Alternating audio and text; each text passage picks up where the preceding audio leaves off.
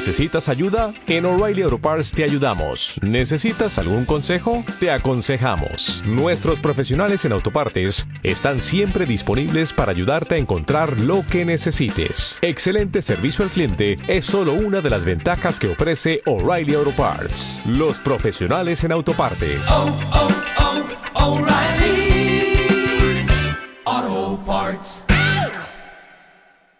6. La salsa de Anne tenía grumos. No lo digo ni por envidia ni por rabia, sino más bien porque estoy decidida a contar lo que pasó de verdad y no apartarme de la perspectiva de lo que presencié, lo que sabía en ese momento. La salsa de Anne tenía grumos, aunque Nancy le hizo muchos elogios, diciendo que era la mejor salsa que había probado en años, y preguntándole cuál era su secreto. Estuve sentada todo el rato en mi sitio habitual, la segunda a la izquierda de Nancy, entre Glenn y Phil Perry, que había llegado, como por intuición, justo cuando Ernest estaba cortando la primera rodaja de pechuga de pavo.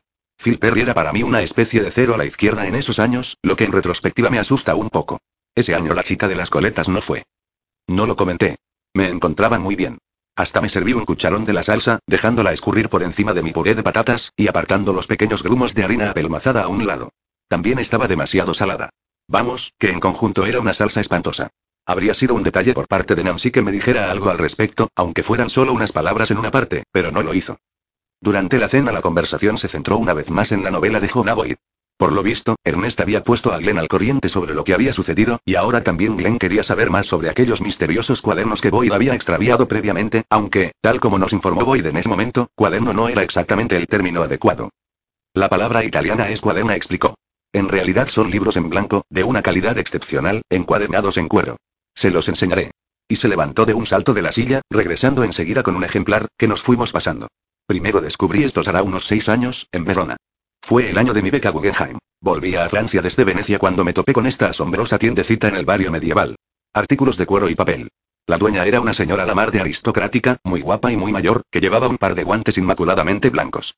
Me los enseñó, y la verdad es que pensé que eran la cosa más bonita que había visto en mi vida. Unas auténticas obras de arte. Así que le compré todos los que tenía, que eran media docena, y desde entonces siempre le pido que me mande más. Ya no puedo escribir en otra cosa. Perdone, dijo Glenn, pero quiere decir que no puede escribir en otra cosa literalmente, o que preferiría no hacerlo. La verdad es que no lo sé muy bien. De momento, gracias a Dios, no me he visto en la situación de tener que prescindir de ellos. Pero ¿y si se quedan sin existencias, o dejan de fabricar los cuadernos? Preguntó Ernest. Espero que eso no suceda nunca. Pero, de suceder, supongo que tendré que apañármelas con los viejos cuadernos corrientes de siempre, como hacía antes. Es peor de lo que él lo pone, dijo Anne. Ahora resulta que solo puede escribir con determinada pluma. Una pluma Waterman de esas tan caras y tan especiales. También la perdió una vez, y tuvo que comprarse otra. ¿A que las manías de los escritores son fascinantes? Dijo Glenn, y me pasó el cuaderno, que examiné. El papel tenía el canto dorado. Y el cuero, suave y de color capuchino, desprendía cierto olor a clavo. Se lo pasé a Phil, quien a su vez se lo pasó a Ben, que lo abrió. Ben. exclamó Nancy. Ciérralo inmediatamente. El señor Boyd no te ha dado permiso para leer su novela. Ah, pero no me importa, dijo Boyd. Me gusta que la lea. Me encanta que otros vean en qué estoy trabajando. De hecho, estaba pensando que, si se dejaban convencer, a lo mejor después de cenar podía leerles un poco en voz en alta. Bueno, eso sería maravilloso, dijo Nancy, con una voz un poco titubeante, eso sí, como si dudara sobre la conveniencia social de la propuesta. Pero no se sienta obligado a hacerlo. Siempre que me interrumpan si se aburren. Para un escritor es importante saber cuándo ha dejado de darle placer a su público. ¿De qué trata su novela? preguntó Daphne. Buena pregunta, jovencita, aunque difícil de responder. Supongo, dijo tras pensárselo un poco, que trata sobre el conflicto entre el deseo apolíneo de tocar el sol y las fuerzas que pretenden reprimirlo y que sigamos con los pies en la tierra y es sobre globos, dijo Ben, que seguía leyendo. Anne se echó a reír. Estiré el cuello para echarles un vistazo a las páginas del cuaderno. De color crema, con el texto azul desenrollándose como una cinta, y apenas un borrón o una tachadura. Bueno, Ben, ya lo has tenido en tus manos bastante tiempo. Pásaselo a tu hermana, dijo Nancy. Además, es de mala educación leer en la mesa. Pero tiene razón, es sobre globos, dijo Anne con cierta sorna. Sobre un accidente de globo, en concreto, que ocurrió en las afueras de París a finales del siglo XIX. Qué interesante. Nancy se quedaría aliviada al ver que sus sábanas no encajarían de ninguna manera en una novela así. Le puedo jurar, señor Boyd Holay, que seremos los primeros en comprarla. Yo soy una lectora empedernida, sobre todo de biografías. Me encanta la historia. Y Ben, mi hijo pequeño, es poeta. Tiene mucho talento. Ganó un premio el año pasado. Poeta. Dijo Boyd. ¡Qué maravilla! ¿Puedo leer un poema mío? Preguntó Ben. Pero bueno, ven y dijo Nancy riéndose. Pues no le veo la gracia y si él nos va a leer parte de su libro, ¿por qué no os voy a leer yo un poema mío? Pero el señor Boyd es un escritor profesional. Lo siento, añadió Nancy, dirigiéndose a Boyd. A veces Ben se pone un poco y por mí no hay ninguna pega, dijo Boyd dulcemente. Si le apetece leer, déjelo. Eso, ¿por qué no? Dijo Anne, completamente de acuerdo. Al fin y al cabo, hay que dejar hablar a la juventud. Ben, que acababa de pasarle el cuaderno a Daphne, un poco de mala gana, miró con ojos suplicantes a Nancy, que miró a Ernest, que estaba mirando, sin que le sirviera de mucha ayuda, la puerta de la cocina. Tendría que pasar el tiempo para que me diera cuenta de lo difícil que fue ese momento para Nancy. El dilema era el siguiente. Debía permitir que su niño leyera en voz alta su poesía adolescente y a veces estúpida si, al hacerlo, iba a sentirse incómoda o avergonzada. Por un lado, no quería desanimarlo. Y, por otro, y a pesar de su reciente tendencia a montar números en el club de profesores, en el fondo era una mujer que creía en atenerse a las normas sociales. De otro modo, árbitros invisibles podrían hacer anotaciones despectivas en enormes volúmenes de los que no se podía borrar nada. Y de la misma forma que antes había temido que Jonah Boyd se burlase de sus sábanas, ahora debía de imaginárselo incorporando a una de sus novelas una escena bastante humillante en la que un niño leía mala poesía mientras la tarada de su madre lo contemplaba con una sonrisa en los labios. Era demasiado para ella, y respondió, siento decirlo, echa un lío. Ay, señor Boyd Jonah, qué amable de su parte y dijo. Pero la poesía de Benny, bueno, claro que su padre y yo pensamos que es muy buena y de todos modos, seguro que él no quiere abusar de y sí que quiero, dijo Ben. Anne se rió, escupiendo un poco de vino.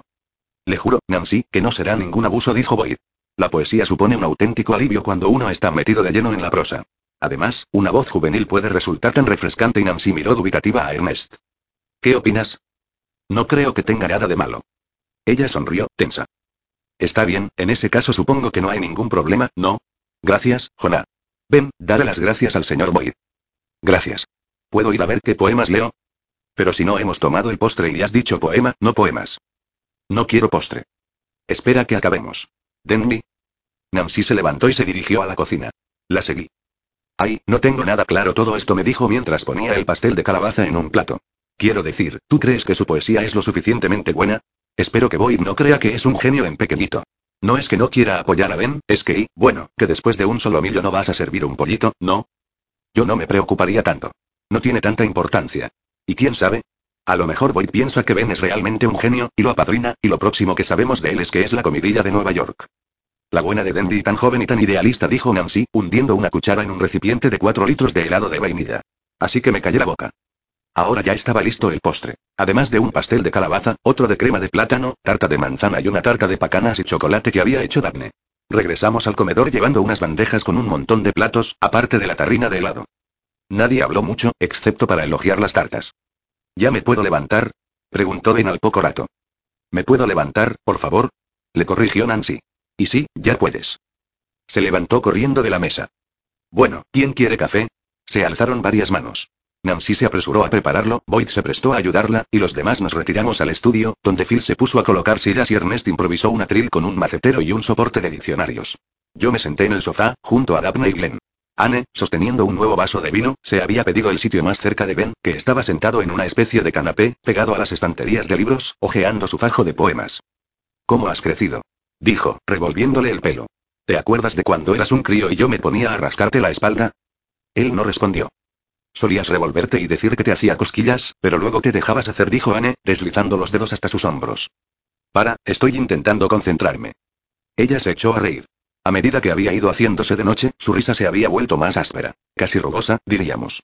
Y en ese momento entró Nancy, sin él. Mandil, y trayendo una bandeja con un montón de tazas, platitos y cucharillas, seguida de Boyd con sus cuatro cuadernos, la jarra con el café, la nata y el azúcar. Lo raro fue que no se les cayera nada. Nancy fue sirviendo y repartiendo las tazas. ¿Me hacéis un sitio? Preguntó cuando ya había terminado, haciendo el amago de meterse en el estrecho espacio que separaba a Anne de Ben. Ponte aquí, dijo Anne. Por cierto, Nancy, me encantan las sábanas. Ah, gracias. Daphne puso los ojos en blanco. Bueno, ¿qué? ¿Empezamos? Ernest echó al pequeño Hans del sillón de cuero y se lo adjudicó. ¿Quién empieza? Pues usted, Jonah, evidentemente dijo Nancy. No sé, creo que mi mujer tiene razón, deberíamos dejar que hable la juventud. A lo mejor debería ir antes la experiencia que la belleza, dijo Anne, esta vez riéndose tan fuerte que acabó teniendo un ataque de tos. Dirigiéndole una mirada que no fue precisamente de cariño, Boyd se acercó al atril y abrió uno de sus cuadernos. Creo que será más sencillo empezar por el primer capítulo. Así no tendré que pasar por todo ese jaleo de explicar quién es cada uno y lo que ya ha pasado y eso. Se aclaró la garganta. Por cierto, la novela se titula Gonese. Sí, sí, como ha señalado astutamente nuestro joven poeta, trata sobre un viaje en globo. Se me ocurrió la idea por un papel pintado que vi una vez en París, un toire de hobby de globos. Miró fijamente al cuaderno. Ah, y el protagonista, Agostinelli, vivió de verdad. Era el chofer de Proust, y seguramente su amante. Qué interesante. Dijo Nancy. Vamos allá. Capítulo primero. Boy volvió a aclararse la garganta. Y entonces, con aquella tranquilizadora voz de barítono un poco cascada, leyó. Hacer el amor en un globo y... Por toda una serie de razones que luego serán evidentes, ahora me encantaría poder recordar mejor aquella lectura. Han pasado muchos años, sin embargo, y lo único que recuerdo, aparte de una noción general del argumento, es esa frase. Hacer el amor en un globo y aunque ya me había quedado claro que, a pesar de toda su afectación, Boyd era un hombre que sabía cómo proporcionarle placer a una mujer. Anne lo había dado a entender en sus cartas, y yo lo había comprobado por la soltura con que había atraído a Nancy así así cuando ella le había tendido la mano. Y ahora allí estaba, en el estudio, una habitación que para mí hasta ese momento no tenía la menor connotación erótica, leyendo en voz alta una descripción de cómo su protagonista, Agostinelli, hacía el amor con una aristócrata francesa en la cesta de un globo, a 150 metros de altura por encima de París. Una espléndida escena, literalmente panorámica, en la que la compleja maniobra de desatar pasadores y corpiños, la disposición de las extremidades en un espacio tan reducido e inestable, y las dificultades gimnásticas que implicaba mantener simultáneamente el globo en las alturas y a la mujer en éxtasis, se yuxtaponen con lo que a mí en su momento me pareció una fabulosa descripción de París visto desde el aire, sus canales y sus iglesias, sus torres y gárgolas y retazos verdes de parque girando confusamente mientras el globo da vueltas con las frías corrientes de aire. A medida que él leía, Nancy se iba poniendo colorada, mientras que la cara de Ernest tenía cierto rubor de diversión que se intensificaba cada vez que nos mirábamos. No creo que nadie se esperase aquello de Jonah Boyd, y al cabo del tiempo me he preguntado si no decidiría leer aquel pasaje en concreto para impresionarnos. Hacer el amor en un globo y leyó durante un buen rato. Yo diría horas, pero no me aburrí. Ni creo que nadie se aburriera. La cara de Nancy tenía una expresión despierta de interés. Ben también parecía absorto, así como inconsciente de los dedos de Anne, que ahora le acariciaban el cuello. Y entonces el globo aterrizó, y la aristócrata, arreglando las abigarradas capas de su ropa interior, saltó fuera del globo a una caleche que la estaba esperando, y Agostinelli, bastante desanimado, se fue a ver a Proust. Boyd cerró el cuaderno. Los demás aplaudimos. Ay, ha sido maravilloso, gracias, dijo Nancy. Parecía todo tan real. Se documentó mucho, dijo Anne, bastante orgullosa. Durante el año de su beca Guggenheim. Justo antes de conocernos. Espero que no parezca y, no sé, una novela histórica un poco pasada de rosca. Ya saben, con ese estilo árido, de demasiada documentación, tipo museo. No, en absoluto, dijo Ernest. De hecho, si no fuera por el sexo y el lenguaje y el uso del presente, y no hubiera sabido que era suyo, seguramente habría creído que estaba escrito en la época en la que está ambientada. Pues no sabe lo que me alegro. Eso es un auténtico piropo. Gracias. Boyd se sentó. Luego se produjo un silencio incómodo, durante el que pareció que nos habíamos olvidado de algo. Y, evidentemente, de lo que nos habíamos olvidado era de Ben, que ahora tosió para recordar a los congregados su turno en el programa. Funcionó. Bueno, y ahora escucharemos a nuestro joven poeta, ¿no? preguntó Boyd.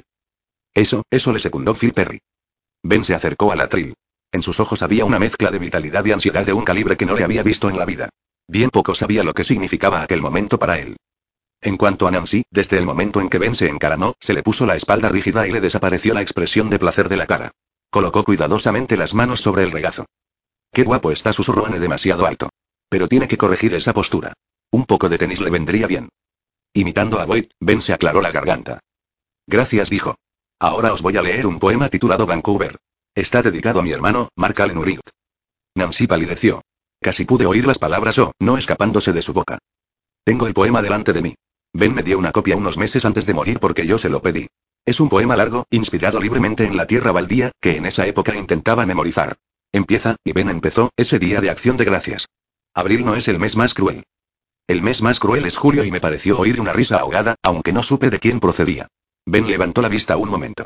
Luego volvió a centrarse en su hoja. Por lo visto se había desconcentrado, así que empezó de nuevo. Abril no es el mes más cruel. El mes más cruel es julio, que trae sequías o diluvios, grises tardes lluviosas cuando los hermanos se van. Ernest puso cara de susto. No creo que se le hubiera ocurrido nunca que durante aquellos meses, el prolongado drama del exilio de Mark, su hijo menor pudiese haber estado realmente escuchando, digiriendo cada palabra. Ben siguió leyendo. El poema es muy largo, y está dividido en cuatro partes. La primera hace referencia, sobre todo, al verano en la Baja California, la falta de lluvias, y la manguera de mi padre husmeando el terreno, cuya sed nunca se apaga. En la segunda, se exagera metafóricamente la carencia de marcha atrás de la Datsun. Como si lo secuestrara, auguraba un viaje de ira del que nunca regresaría. En otros versos, Ben escribe que suponiendo que no hubiera retrasos barra llegarían a Vancouver a tiempo. Esa clase de redundancias, siento decirlo, eran típicas de su poesía. La tercera parte lleva a los viajeros hasta San Francisco, donde se detienen a pasar la noche y se encuentran con unos cuantos tritones con mal genio, salidos de Aquatic Park. Resulta que son suicidas que han saltado del Golden Gate Bridge. Somos los muertos, somos los desaparecidos, somos las criaturas marinas de la bahía de San Francisco. Entrelazados con las algas, los brazos cubiertos de escamas, aguardamos que caiga el siguiente cuerpo, siempre impacientes por añadir otro más a nuestra tribu. Al final, en la cuarta parte, los viajeros llegan a Vancouver. Que Ben en ese momento nunca hubiera pisado esa ciudad, y tampoco supiera nada de su geografía, parece no haberle parado en absoluto los pies a la hora de describir un paisaje bastante fantástico de colinas y lagos y puentes, cuyos únicos habitantes, por lo visto, son desertores que se pasan el día mirando por telescopios al otro lado de la frontera, a una América que sigue ocupándose de sus asuntos sin tener en cuenta el sufrimiento de sus hijos exiliados. En el supermercado, las amas de casa llenan sus carritos con latas de compota de arándanos, latas de calabaza, latas de salsa, pavos congelados, y en la escuela los niños recortan pavos de cartulina, hacen pavos de barro, de cartón piedra, pavos y el poema concluye con una escena en la que se pasa de lo sublime a lo trivial de una forma que solo recordarle leyéndola me da grima. En una extraña ceremonia que desafía todas las leyes del realismo, los hermanos se dan la mano a través de una frontera internacional tan claramente delimitada como el dibujo de un niño del muro de Berlín. Ignorando a los guardias tenudos, él tiende la mano y yo se la cojo, y en ese apretón hay un desafío a las leyes injustas, y una negativa a flaquear. Desearía atraerle hacia mí, pero sé que si lo hiciera le dispararían. Así que me quedo donde estoy, hasta que se larga, y se adentra. Con paso triste en Vancouver. A mis espaldas mamá llora. Seguimos allí hasta que ya no le vemos, y luego volvemos a casa. Ben dio un paso atrás. Gracias, dijo. Miré a mi alrededor. Para mi sorpresa, Jonaboid empezó a aplaudir. Y entonces Nancy se puso a aplaudir también, como una loca, y Ernest, y Daphne, y luego todos los demás. No sé si simplemente le estaban siguiendo la corriente a o reaccionando ante algunas dotes imaginativas que el poema dejaba entrever. Unas dotes de las que, curiosamente, su imprecisión, su descuidada sensiblería y su falta de reglas formales y de interés por la exactitud podrían haber sido la prueba definitiva. Porque una cosa hay que decir sobre Vancouver, aun siendo rimbombante, tiene cierta vida. Ay, pero el rechazo de Ben, como siempre, a aceptar, mejor dicho, a plantearse, las molestas leyes impuestas por la lógica, la forma y el mundo real, al final le hacen naufragar, y convierten el poema, igual que todos sus poemas, en algo impublicable y probablemente ilegible. Pero eso no le importaba a su público de la noche de acción de gracias. Al fin y al cabo solo tenía 15 años. Lo que vieron fue el surgimiento de una promesa, aunque le costaría muchos años llegar a consolidarse. Se fueron apagando los aplausos, y entonces, y para mayor asombro, Anne fue la primera en levantarse. Ben, ha sido maravilloso, maravilloso de veras, dijo, mientras se acercaba tambaleándose hasta él y lo abrazaba de una manera que hizo que Nancy se quedara con la boca abierta, porque tuvo un toque salaz. Anne tenía los senos espachurrados contra el pecho de Ben. Yo creo que hasta meneaba las galeras. No estoy segura. De todos modos, Boyd salvó la situación. Pues sí que es verdad, remachó, cogiendo de la mano a su mujer y llevándola de nuevo hasta el canapé, apartándola de Ben. Muy emocionante. ¿Se lo has mandado a tu hermano? No. Pues deberías, dijo Nancy. Mark se va a emocionar. Le va a conmover. No quiero que lo lea hasta que se publique, dijo Ben. Lo he mandado al New Yorker. Ah, el New Yorker. Si hay algo que admiro en un escritor joven es el sentido común. Yo dejé de mandarle relatos al New Yorker hace 15 años. Supongo que, después de que Bill Maxwell me rechazara 35, ya no tenía sentido gastarme más en sellos. Ah, hola, no se preocupe. Ben no espera realmente que el New Yorker le publique su poema, dijo Nancy. Sí que lo espero. Da igual y si lo hacen, será maravilloso, y si no, pues más maravilloso todavía. Batió las manos, sin tener en cuenta aparentemente lo absurdo de su comentario. Bueno, bueno, ¿y a qué ha sido una noche maravillosa? ¿Alguien quiere más tarta? Estaba pensando si podría leer otro poema, dijo Ben. Con uno basta, Ben. No debemos cansar más al señor Boyd. Ten en cuenta que él y Anne llevan muchas horas despiertos. Tuvieron que levantarse muy temprano en la costa este, que sería como en plena noche aquí. Pero si solo quiero leer otro. Desgraciadamente para Ben, el grupo ya estaba dispersándose y retirándose de nuevo hacia la cocina. Lo siento, cielo, dijo Nancy, y puso una mano sobre la cabeza de su hijo. Él la apartó bruscamente. No es justo, dijo. ¿El qué? Ya has leído uno. Pero solo he leído la mitad de lo que ha leído él. Bueno, el señor Boyd es un novelista famoso. Cuando tú seas un poeta famoso, podrás leer el doble de tiempo, ¿qué te parece? Ya sé, Ben les interrumpió Boyd. ¿Qué te parece si nos metemos en alguna parte y yo escucho algunos poemas tuyos más? Pero, Jonai no tiene por qué hacer eso hoy, pero me apetece. En serio, creo que es mi deber, como vieja gloria de las letras, transmitirle la sabiduría que tenga a este joven acólito. Pero debe de estar cansado y qué va. Déjales, dijo Anne. Ben miró a Nancy a los ojos con gesto suplicante.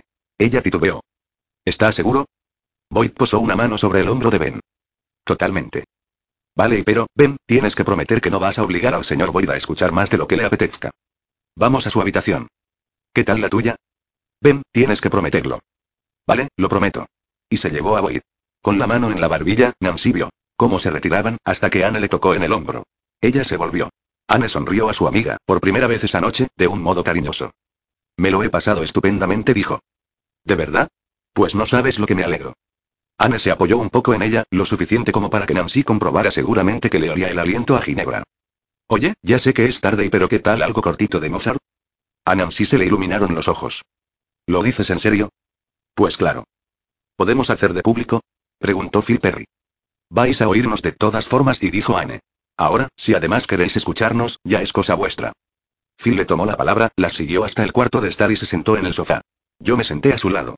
Así que al recital le siguió un mini concierto cuya indudable mediocridad y carencia de ritmo no radicaban tan solo, me alegró oír, en una mera falta de práctica. Sino también en sus increíbles armonías. Otro pequeño triunfo para mí, eso sí, secreto, en una noche que se iba a ver marcada por tantas derrotas y